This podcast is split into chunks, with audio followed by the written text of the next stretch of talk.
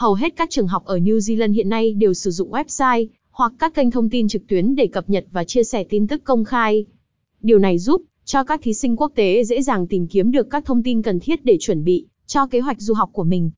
Nếu muốn đăng ký du học New Zealand, các bạn chỉ cần truy cập vào website chính thức của trường mà bạn muốn nộp hồ sơ. Sau đó làm theo các hướng dẫn chi tiết để làm hồ sơ thủ tục và cập nhật thông tin về học phí, sinh hoạt phí. Hồ sơ hợp lệ, bạn sẽ nhận được thư mời nhập học của nhà trường. Đến đây, các bạn đã có thể xử lý được thị thực sinh viên của mình để phục vụ nhu cầu học tập ở quốc gia này.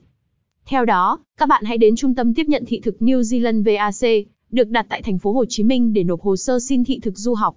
Các bạn nhớ đem theo các tài liệu gốc, mỗi một tài liệu kèm theo một bản sao lưu để cung cấp cho trung tâm. Bên cạnh đó, các bạn cũng cần chú ý đọc kỹ các yêu cầu để chuẩn bị và làm giấy tờ chính xác nhất.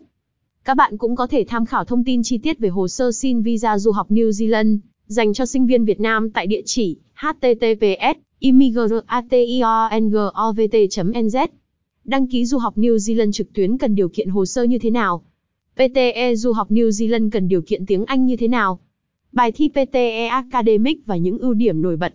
Du học New Zealand cần những khoản phí gì và chi phí là bao nhiêu? Học phí du học tại New Zealand.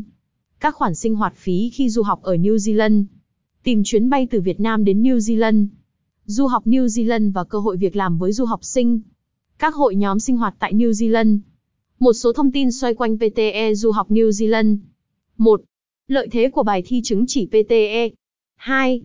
Gợi ý để các bạn vượt qua kỳ thi PTE thuận lợi với kết quả như ý. Tổng hợp danh sách các trường chấp nhận chứng chỉ PTE du học Phần Lan. Cách xin visa 132 Úc visa cho các doanh nhân tài năng.